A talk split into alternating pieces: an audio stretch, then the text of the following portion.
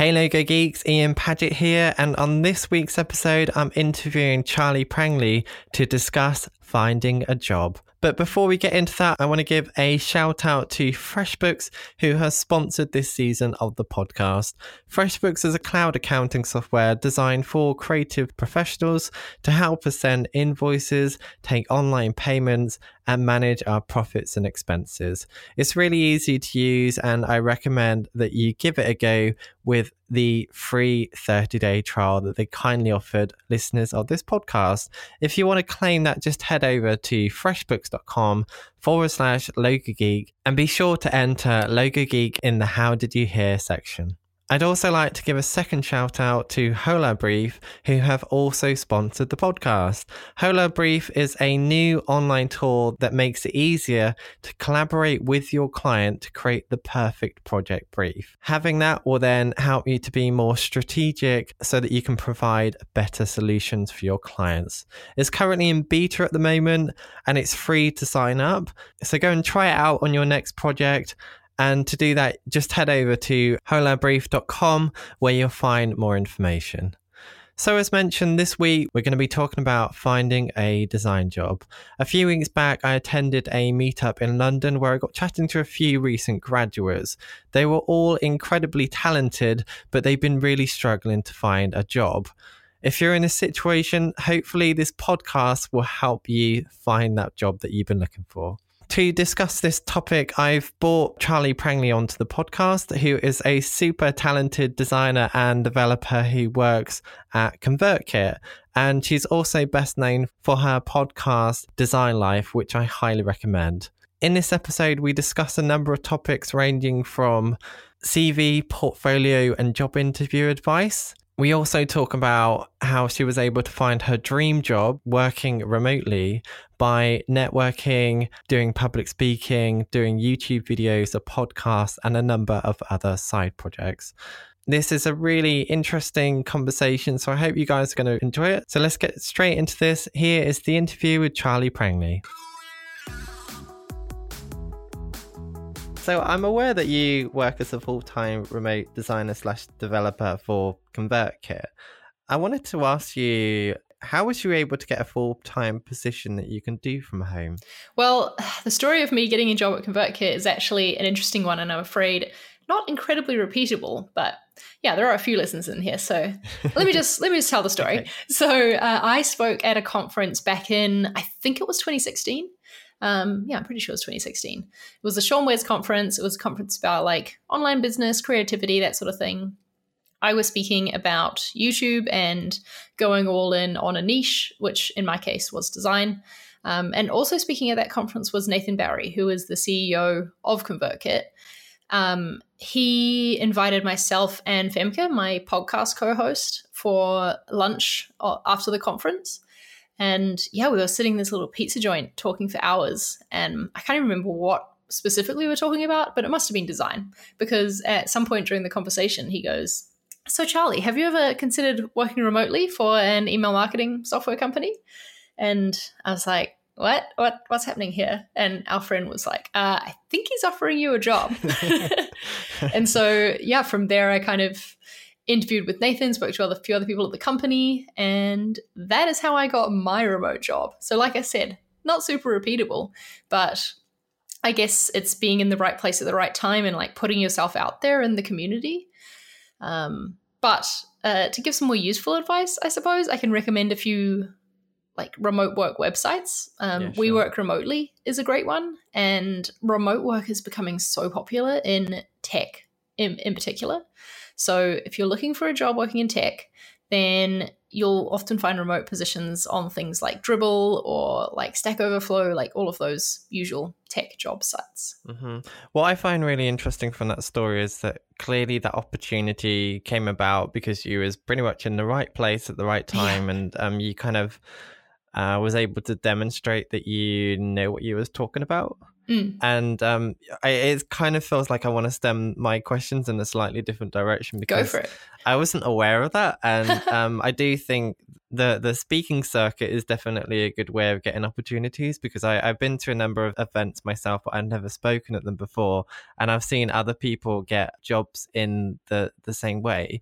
Are you able to like give us a little bit of background how you originally got into speaking at the events like that and and if you could kind of offer some advice for people that might want to do the same thing Yeah. Well, so I'd always wanted to try and get into public speaking, right? Yeah. And I was quite an active member of the Sean Wes community, who was uh, the person and like company, I suppose, who hosted this conference I was talking about. Um, and Sean liked my story, basically. He saw me taking part in the community, talking about my side projects, my YouTube channel, and you know, all the other things I was doing. And he wanted me to tell that story at his conference, essentially. So I suppose getting a speaking gig, which in turn getting the job, all stems back to me for from side projects. Um, putting yourself out there and working in public, like talking about your work as you do it, uh, has had a huge impact for me, it, both in my career and in getting these sort of speaking opportunities. Um, I'm going to be speaking at a conference next year about like a day in the life of a designer, like basically talking through my process as an in-house designer and how that conference found me was from YouTube. I think they might have even typed in day in the life of a designer and come across my vlog series. So yeah, it's all about being consistent with your side projects and putting stuff out there so that people can see you have a story to tell. Like if you were to reach out to a conference and just be like, "Hey, I want to speak." But you've never posted a blog or a video or a podcast episode or anything online how do they know that your story is a good one to tell, right? If you've put some stuff out there for free, then they can kind of quality check you, I suppose, and, and get interested from from that aspect. Mm, yeah, I, I, totally agree with that from personal experience. Even just finding uh, potential uh, guests for this podcast, and yeah. unless you can kind of see that someone has something interesting to say, you're probably not going to ask them. So, you know, like just basically from your podcast, that's the reason why you're on this. So, yeah. you know, it's it is a domino effect, and if you don't put yourself out there, you're not going to get these opportunities. Now, I, I wanted to ask you. Um, I speak to quite a few young designers when I kind of go to these networking events, and they've just graduated, but they always struggle to find a job mm. despite having a good portfolio. Like some of them have been looking for months but they haven't been able to find anything. From your experience, what would you recommend designers do in that situation? So I've been on both the like both sides of this equation, both trying to get hired as a designer and also hiring designers and you know the creatives. And I think the biggest mistake that people make is not tailoring their application to that specific job. I think especially when you've just graduated and you're kind of like in a way desperate for work, right? Like you've just put in all this work in design school and now you want to get paid for it. Fair enough, completely understand. You might be applying for like literally hundreds of roles. But I think it's much better to be selective with what you apply to so that you can take the time to really tailor your application, write a really good cover letter, do research about the company, and be sure you know why you want to work there and why you're applying. Because the truth is that for these roles that companies have open, they will have dozens, if not hundreds, maybe even sometimes over a thousand applicants to each role, especially junior roles, I would say.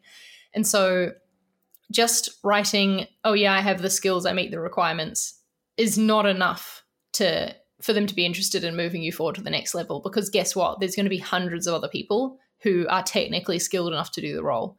So what they're looking for then next is are you actually interested in working for our company you know um, have you done your due diligence and done a little bit of research into what we do as a company and can you tell us why you personally would like what you personally would bring to the team here. That i think is something that people miss out on when you're applying to a bunch of different roles because you're playing the numbers game right? You're just applying to as many as you can hoping one will bite. But if you took the time to really tailor your application, I think that you could have a lot more success. Mm. I wanted to ask your thoughts on just applying to one off random companies. Have you ever had any experience with that? Like, say, if there's a company that you specifically want to work for, have you ever just sent them your CV and portfolio just in the hope that you might get a job?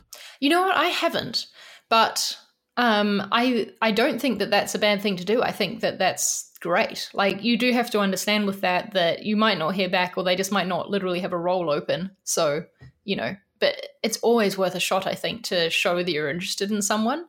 Um, we've had a few people at ConvertKit who have applied for a few different roles, you know, um, and we can always see that they're just really interested in the company, and I think that goes a long a long way. Yeah.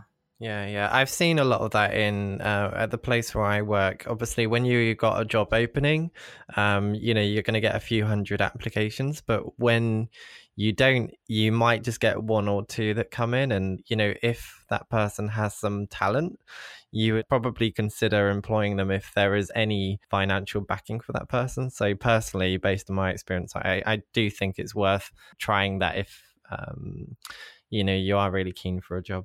Yeah, and that's something a, a, good thing to do too. How I found my first job that I got, like working for a London-based company, was looking on their website. So I wasn't looking on, um, you know, a job board or anything like that. I was on the company's website on their jobs page specifically because that was the company that I wanted to work for. Um, and I noticed they had a marketing designer role open one time, one day when I checked because I'd been checking back, you know, every every few months, basically, really wanting to work at this place. So yeah, for sure. Go go to the company directly. Don't just wait for it to appear on a job board. I, I definitely agree with that because I found out in my previous job that once I'd actually started there, I found out how much it cost them to use a, a, a an agency to to kind of yes. find somebody, and it's really expensive. I think it costs them something like five grand um, because they take a percentage of um, your salary, which is mm. it's, it's insane. Um, but yeah, definitely take that route. I think it's worth doing. Now, what advice can you give to listeners to make sure that they have the the best CV and portfolio possible? So, in terms of the CV, I think just thinking back, um, we've been hiring for a front end developer at at ConvertKit recently. So I know that's not like exactly who your listener is, but I think the advice yeah. still stands that yeah. make sure your relevant experience is what stands out on your CV. Um, a lot of the times for this role, I was seeing people say in their cover letter that they had all this development experience, but in their CV, like I guess they'd been doing development on the side. So their CV highlighted mostly like, I don't know, office admin roles and things like that that weren't relevant to the position we are hiring for. So tailor your CV for sure to the work that you're going to be doing at this company that you'll hopefully be hired at, because that's what they're going to be looking out for on, on your CV. So, yeah, just make sure that it's easy for them to find, basically, make it easier for them when, when they're looking at it. And for portfolio, I think something I always recommend is to not just have pictures of your work, but to have writing about it as well. Because people don't just want to see the finished work. Um, if they're hiring you to work on the team, they want to know how you got there, right? Like, what's your process? What's it like? Have you got a developed process? Um, you know, do you just go with your first idea or do you do a lot of iterations and talk with people about it?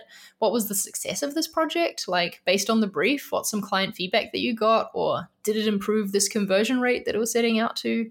Like, any background information you can put on your portfolio in sort of a case study, not just showing the images, um, goes a long yeah. way. One thing I did in some of my early uh, interviews is that I actually, rather than just showing the portfolio piece, I, I got out what they what the company originally had. So, for example, for uh, a brochure redesign, I took out the original brochure.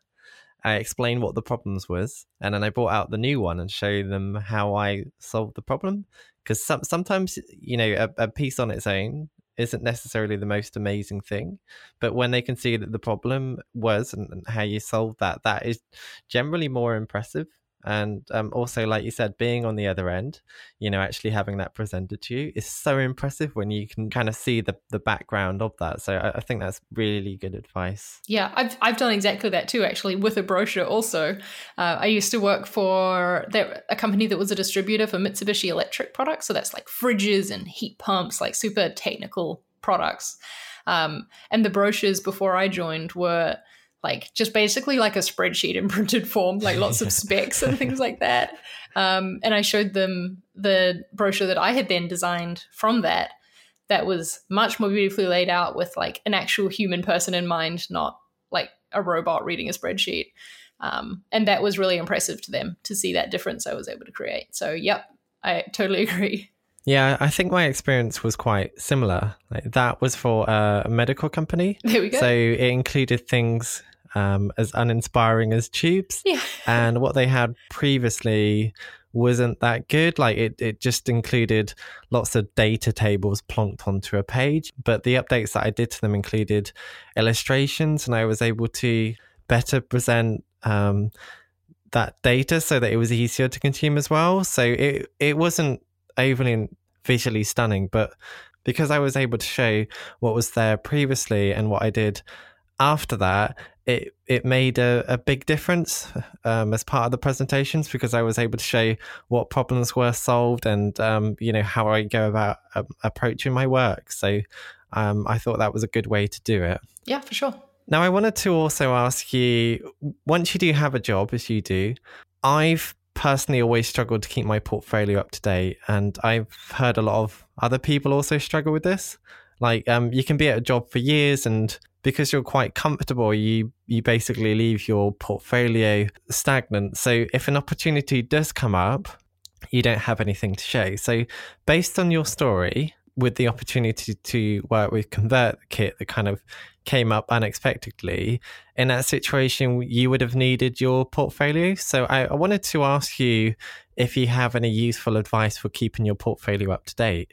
Well, I'm afraid that I am also one of those designers who's terrible at this.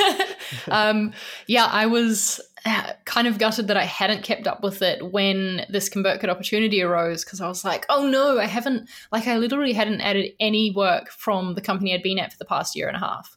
Um, you know, I just hadn't bothered to update it. Yeah. Yeah. Um, luckily, I was able to just because Nathan was interested in hiring me in particular. I wasn't like technically applying through a job board for a role. So I was able to just send him some links to some of the landing pages that I'd made at you know the previous company I was at for him to check out. Uh, but that wouldn't really fly if I'd been applying through a job application, right? That would have looked a bit unprofessional. So, yeah, I was lucky in that sense.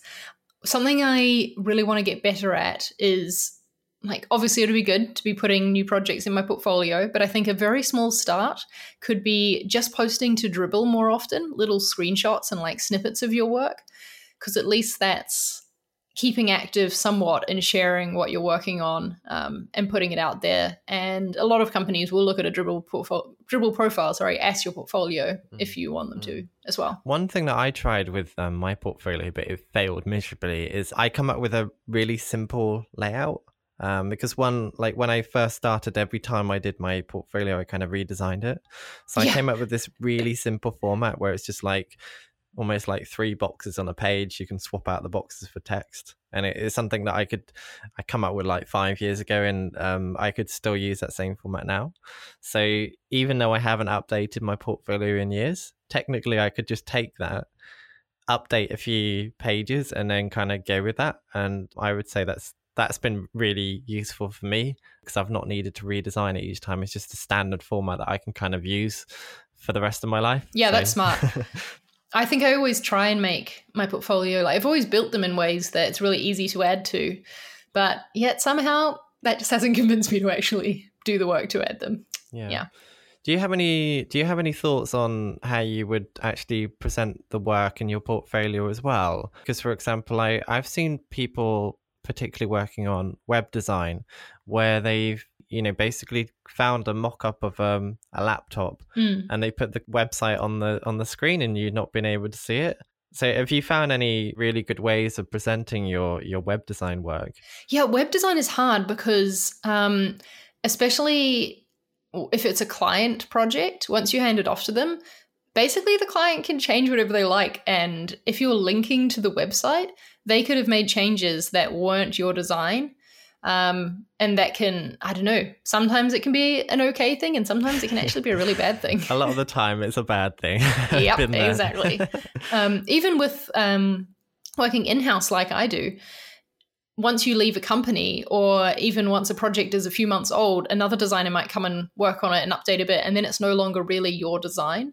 So that's why I think a lot of web designers will put a mock up instead. But personally, I think you need to do more than just show like the one screen on a laptop or even just like the whole page. Like, um, currently i'm in the middle of updating my portfolio but what i intend to do with it is have the full screen like thing they can link to and see but also pull out little different parts of the design that i really like and that like fit well with the brief or whatever so that i can highlight all the little details and you know thoughts that i they put into the decision making process mm, that's a really smart way of doing it and um, i like that it kind of goes back to what you said earlier about how it's showing your thought process and, mm. and how you've been able to solve problems yeah do you have any advice for the physical interview itself? Like once you've actually been offered the the opportunity to come in, do you have any advice for like preparing for that interview and actually the interview itself? Yeah. So what I like to do in interviews is basically use my projects to answer questions that they ask me about process and like challenges and things like that. I want to think through the things that I've worked on recently and that I have to show and come up with like make sure I know like what the main challenges were with each, what the main wins were with each, so that I can kind of pull that out of the bag when I need to. Like if they ask, you know, it's a very common interview question, like tell us about like a challenge that you overcame. Um, you can then pull out a, a project that you worked on and talk about the challenge in detail and and what it was about and how you overcame it and what the result was in the end. Just making sure that you know your projects inside and out um, and that you're prepared for how you want to talk about them as well.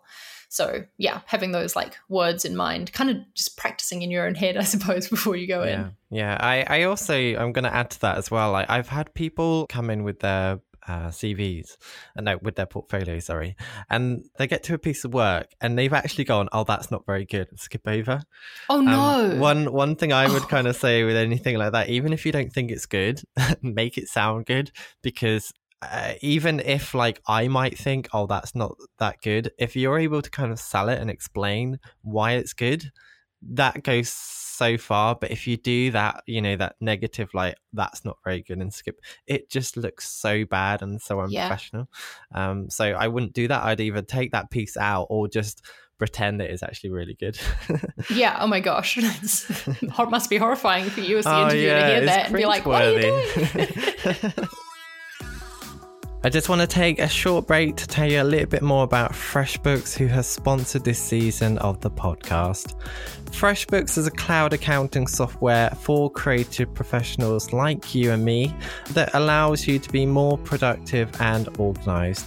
I remember when I started working for myself, I was keeping track of my money in an Excel spreadsheet and creating my invoices in InDesign. Yes, it kind of did the job, but it quickly became quite messy and also it was quite time consuming. So when I started using FreshBooks, it saved so much time and my processes felt much more professional too. My invoices still look great, you know, I was able to brand them up and it was really easy to see an overview of everything that was happening in a really nicely designed dashboard. If this sounds like a useful tool for you, I'd suggest that you take advantage of the free 30 day trial that's available to all listeners of the Logo Geek podcast. And if you want to claim that, just head over to freshbooks.com forward slash Logo Geek and be sure to enter Logo Geek in the How Did You Hear About Us section. So let's get back to that interview.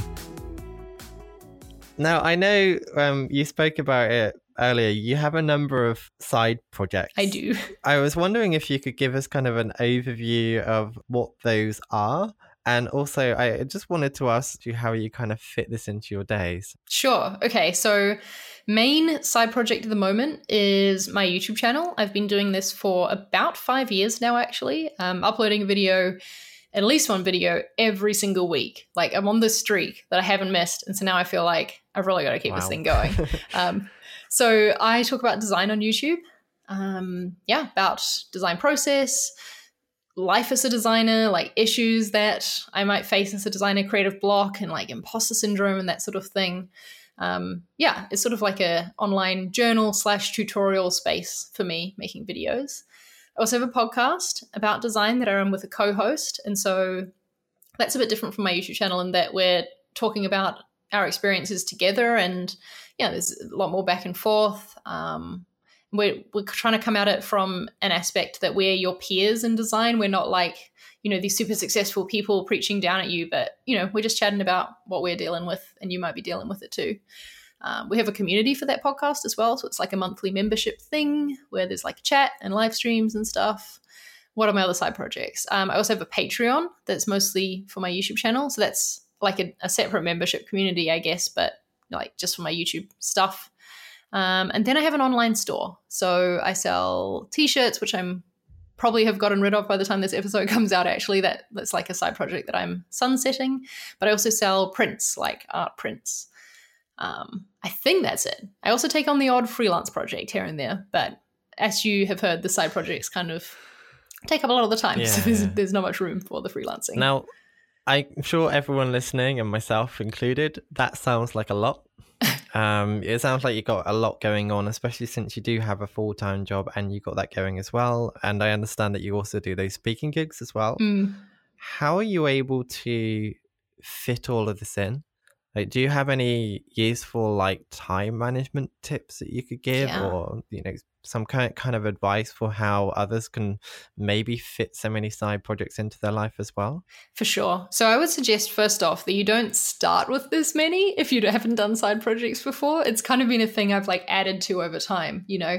So I started with just the YouTube, and then we added the podcast, then we added the community. So it wasn't like I went from zero to like you know five in in one day.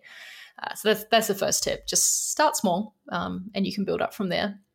No, but what I do really is set aside a couple of hours a day to move forward on my side projects.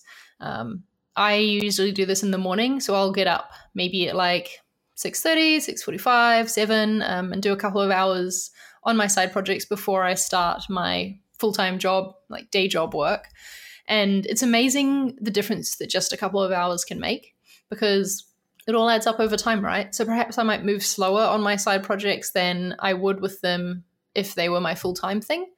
But the point is they're still moving forward, just in a couple of hours every single day. Um, and that, yeah, the morning time especially has been really great for me for getting things done because it means that I'm waking up, I'm like acting on those ideas early in the day so that first of all i'm giving my like best fresh self to them like you know fresh brain and all of that not tired at the end of the day after finishing work.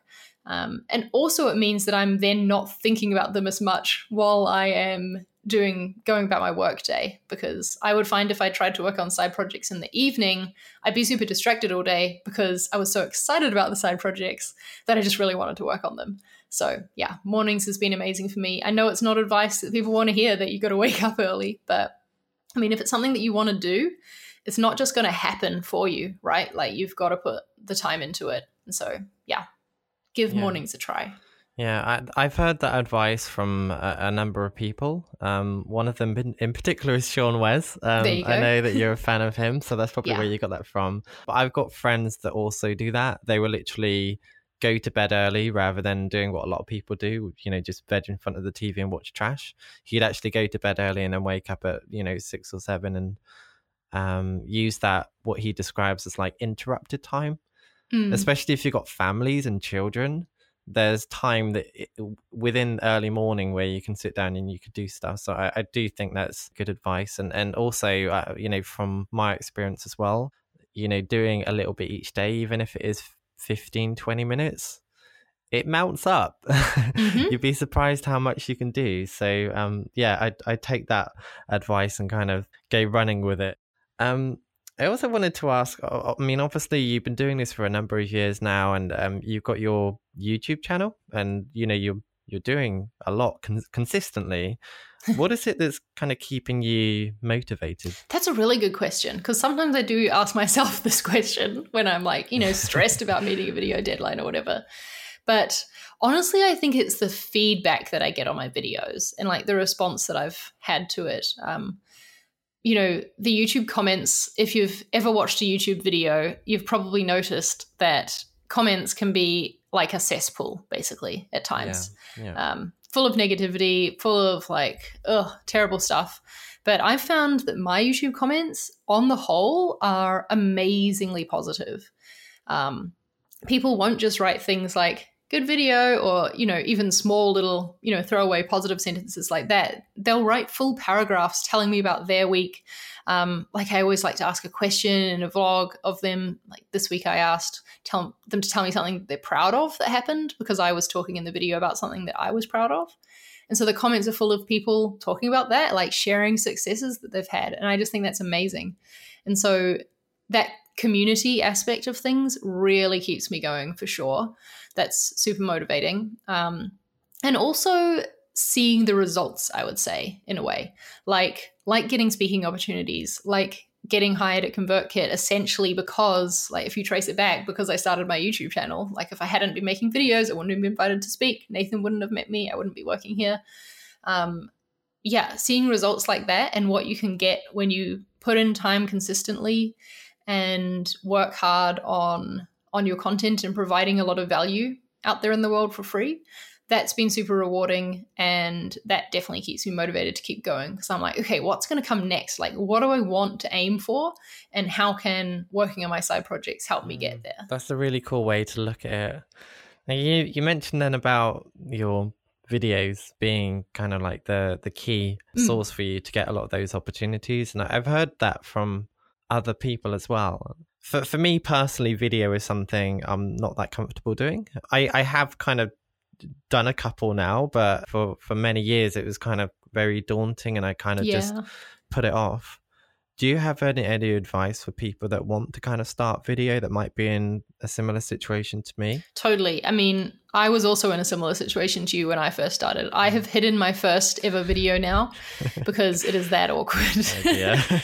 um, that's the thing that you got to realize is the people that you see on YouTube and like the people that you admire who are making videos, you probably admire them because they're quite charismatic and obviously confident and comfortable on camera.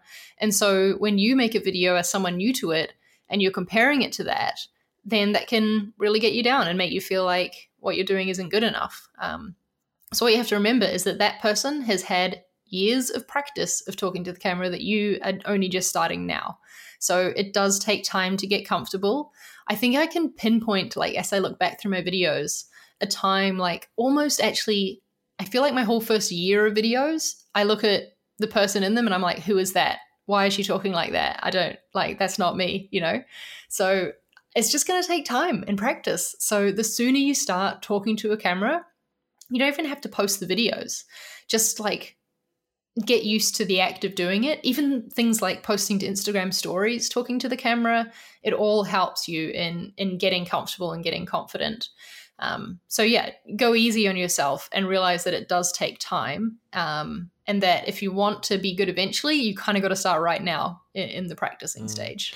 I like that because my first video, um, how it came up is I invited David Brier to do a live feed into my Facebook community and the the plan was he would just do it on his own but right. he kind of expected that i would be on there and he oh. convinced oh. me to go on and uh, i was dreading it for like a week because i'm like oh my god my first video is going to be live and um you know what was funny once i actually sat down set you know some lights up and um kind of hit the record button it was not that bad at all. There you go. So I, I do think you know that that first one that you do is you know probably going to be the hardest, but once you realize it's not that bad, it, it's fine. And it's been the same with with audio as well. Like my first season, it's not that bad, but when I listen back to it now, it's slightly cringeworthy because obviously I've, when you when you are able to kind of watch yourself or hear yourself back, you start to change how you speak and and yeah. act and stuff like that. So I think your advice is good, and it's generally with people that do video, it's similar advice. You just need to start, and you'll get better. Totally. Now, I noticed on your podcast that you kind of said that you stopped freelancing, mm-hmm. and I'd really love to hear a little bit more about that from you because. Sure. I do feel like there is this general expectation, especially people coming straight out of university, that they should kind of go down the freelancing route. And interestingly, you haven't. You you know you kind of made the choice to actually get a job. So I wanted to ask you, what's the reason firstly, why you no longer take on any freelance work? And secondly, what's the reason why you've opted to have a full time job rather than take the freelance route? Mm, good questions. Okay. So I always assumed that one day I would be freelancing. And who knows? Like, I'm a never say never type of person. So maybe I will change my mind and want to do this in the future. But my reason for wanting to freelance was for freedom. I wanted to be able to control my own time and like work from home and yeah, like just have more of that autonomy over my days. And guess what? Now I have a job where I have all of those three things, but I also have a steady paycheck. I'm not having to deal with clients or like the admin side that comes with freelancing. So those things are like I really cannot stand. I really do not enjoy them. The whole like yeah, figuring out what to charge, getting the contract prepared and the proposal, getting the payments, like just don't enjoy I mean no one really enjoys that stuff, but for me it takes all of the fun out of the design work side of freelancing. Um, and so I just, yeah, haven't really enjoyed freelancing a whole bunch. I've enjoyed the actual designs that I've created and the design work, but yeah, like I said, that whole admin side really brings it down as an experience for me. So when I started working remote, I kind of realized, wow, like there is other options out there. Like I can have all this freedom that I want to have, and I don't have to be out there trying to get clients and freelancing in order to have it. So that's really my main reason for stopping was that I didn't enjoy it and I was getting all the benefits that I wanted out of freelancing from my full time mm. job. Mm, I, I, know um, someone else. They they worked full time originally, so they had like a nine to five job where they had to go mm-hmm. to the location, and then they went freelance. And by going freelance, they actually got a really good client that wanted to employ them full time. Perfect. So they are in the exact same position as you. So they've got this sweet deal where they're able to work from home. So they get all the benefits of actually being freelance, where they can travel and stuff like that but then they got this nice steady paycheck and um, it really does sound like the ultimate position to be in because um, I've I've had the same as you. I'm I'm not actually a full time freelance. I've kind of got 50-50. Right. Um, so there's a company I work at part time, which is only like 15 minutes walk from where I live. Nice. And then the rest of the time is freelance. And when I first started, I really struggled with it because it's not what you imagine it to be. It's it's very tough. Um, you have to do everything. Um, I do think there is there's a lot of downsides to freelance that isn't spoken about, and I'm quite glad that you um, brought up a few of those things then. Yeah. Also, I think another reason that I like being working full time is because I like being on a team. Um, especially a, a, nice small team. The company I work for, we're 36, 37 people, I think. So it's fairly small. Um, you can kind of get to know everyone, and it's just fun to create stuff together rather than like, yeah, by myself. So that's another reason why I like working full time, I suppose. And and another thing too, and why I'm full time as an in-house designer rather than like at an agency or a studio, is that I like being able to really dive deep on a project and on a brand and be like designing something and then maybe six months later come back and improve it. And oftentimes when you do freelance or even when you're at an agency, you can't really do that, right? Like you hand the work off and it's like done, you're part in it, and you move on to the next brand that you've got to get to know. So yeah, I, I really like being in house, and unfortunately, it's also hard to do in house freelance. So yeah. there we go. Yeah, I I, I had the um, uh, similar experience. It was quite some time back now, but I worked in house, you know, for a single company, and you do have the the benefit that you can invest a lot more time in something. Yeah, and be, because you're there all of the time, I remember there being a few brochures that I was looking at for maybe like a year and then I'm like, I really want to redesign this, and I got this most this amazing idea, and I was able to pitch it to them and, and invest time on it. And I I, I think because of that, some of that work that I did back then is some of the best work that I've ever done. And um, you know, kind of being freelance and uh, um, I, agency life is quite fast paced. Work comes in, work goes out. And freelance is very much the same, and you, you just have to get the job done sometimes, and sometimes it's not your best work. But like you said, working in house because you get to know the company, the culture, the product. You can really create solutions that are substantially better that you than you might if it was just a one-off job. So I think that's a good kind of insight to what it's like to actually work for um, a, a single company as you are. Yeah. We have a little more time than expected. So I want to squeeze in another discussion area. So the topic of networking. I know when you're job hunting or looking for work or you know opportunities in, in general, networking is almost always uh, suggested as a solution for this. And it sounds like you have your fair share of experience based on what you said. Yeah. So, from your experience, can you offer any advice for listeners for how to go about networking with other designers or potential clients? Yeah. So, networking, oh, that's such a funny word to me. so, I would always hear about this, you know, in design school and getting into like my career, or that networking is like, you've got to be networking. And I'm like, I saw networking as being at an event, going up to a stranger and introducing myself and like seeing if we could work together. That was what I thought networking was. Um, I've since learned that it's not. Networking is basically making friends, making connections. Yeah. Maybe not the type of friends that you hang out with every weekend or you're going to just like go to the movies with or whatever. But yeah, it really is about just being friendly with people and getting to know them. I, as an introvert, do a lot of my networking, at least the first initial contact, like digitally through Twitter usually. Yeah. Twitter is my like social media of choice. You can reach out to people on there and follow them and just start by like replying to a few things that they say or like maybe they ask a question of their followers and you can answer it and just like yeah, get to know someone and get on their radar essentially. I've met so many amazing people that way and I can barely believe it now when I think about like um like you just said before that um Sean Sean Wes Sean McCabe I'm a been a big fan of his for years. And now I would consider him a friend. But through like we've talked online a lot we've hung out in person several times now we've filmed a video together you know I've spoken at his conference. He went from this like person the stranger that I idolized online to a friend and like a really good connection in my network through just like being friendly being a person. Um, I think that that is often forgotten when it comes to networking, is that we're thinking too far ahead to the end goal that we have. Like if I'd gone up to Sean, uh, or like you know the first contact I made with him was like, "Hey, I want to have you on my YouTube channel." Uh, probably wouldn't have gone over so well because he wouldn't have known who I was, and yeah, that just is not enticing for him, is it? But if you instead just play the long game, I suppose, and realizing that networking and making good connections takes time and you might not see any benefits from what you're putting in for literally years.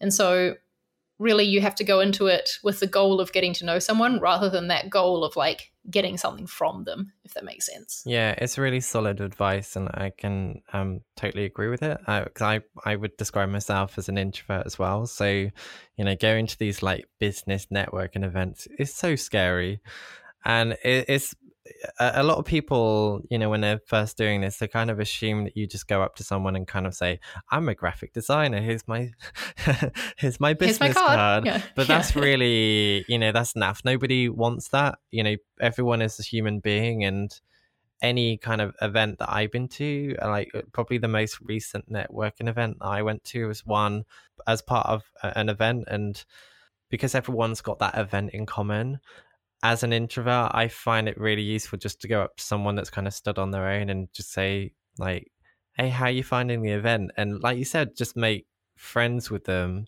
and be interested in what they're doing and kind of connect with them and, uh, and not to kind of assume that you're going to get anything out of that relationship. Exactly. I think that's where people go wrong.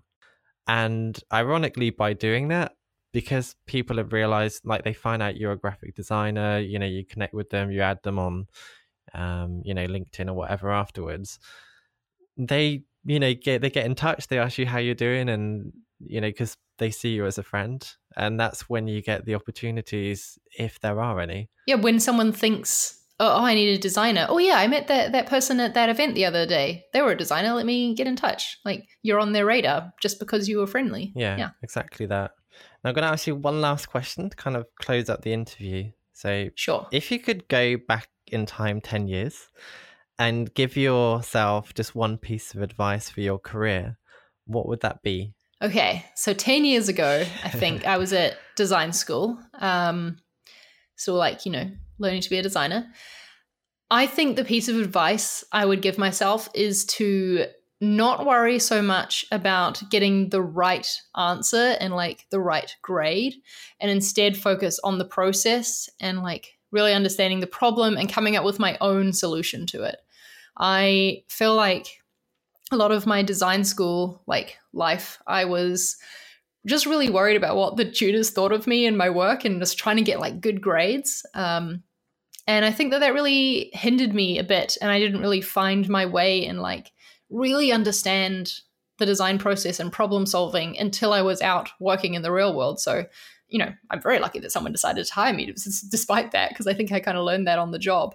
But yeah, that would be my advice to myself is to just trust in the process and not try to know the answer before you do the work, to just like do the work to find the answer. That sounds like really good advice for anyone that's kind of you know in school or university or college or whatever that, that's currently working on mm. um, any projects. So yeah that great advice.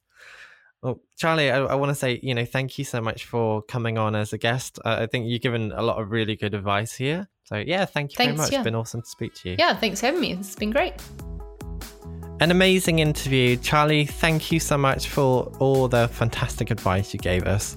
To learn more about Charli, head over to her website, charliemarie.com. I'd also highly recommend the podcast Design Life, which Charli co hosts. And on that show, they talk about how they are able to balance side projects on top of a full time job. And you can find that by heading over to designlife.fm or by searching Design Life on iTunes or your preferred podcast player. Show notes for this episode, including links to uh, resources mentioned, as well as a full transcription of the interview, can be found at logogeek.uk forward slash 3.8. If you're keen to chat about this episode or anything else logo design related, I'd love for you to join the Logo Geek community on Facebook. It's free and it's a great place to get feedback on your work and meet other designers from around the world. To join, just head over to logogeek.uk forward slash community where you'll be asked to answer two simple questions and um, basically, if you don't answer them, then you're unlikely to get in. Um, answering those questions helps me uh, filter out loads of spam and just make sure that that community can be the best place online to talk about logo design. And if you've enjoyed the podcast so far, consider writing a review on iTunes. Um, I very rarely hear from people that listen to the show, so if you do listen and you enjoy it, I'd, I'd love to hear from you. I'd, I'd love to hear what you think about the show. So head over there, write a review, and I'll make sure to read those. So thank you so much for listening. It's very much appreciated, and I'll see you next week for another exciting episode of the Logo Geek podcast.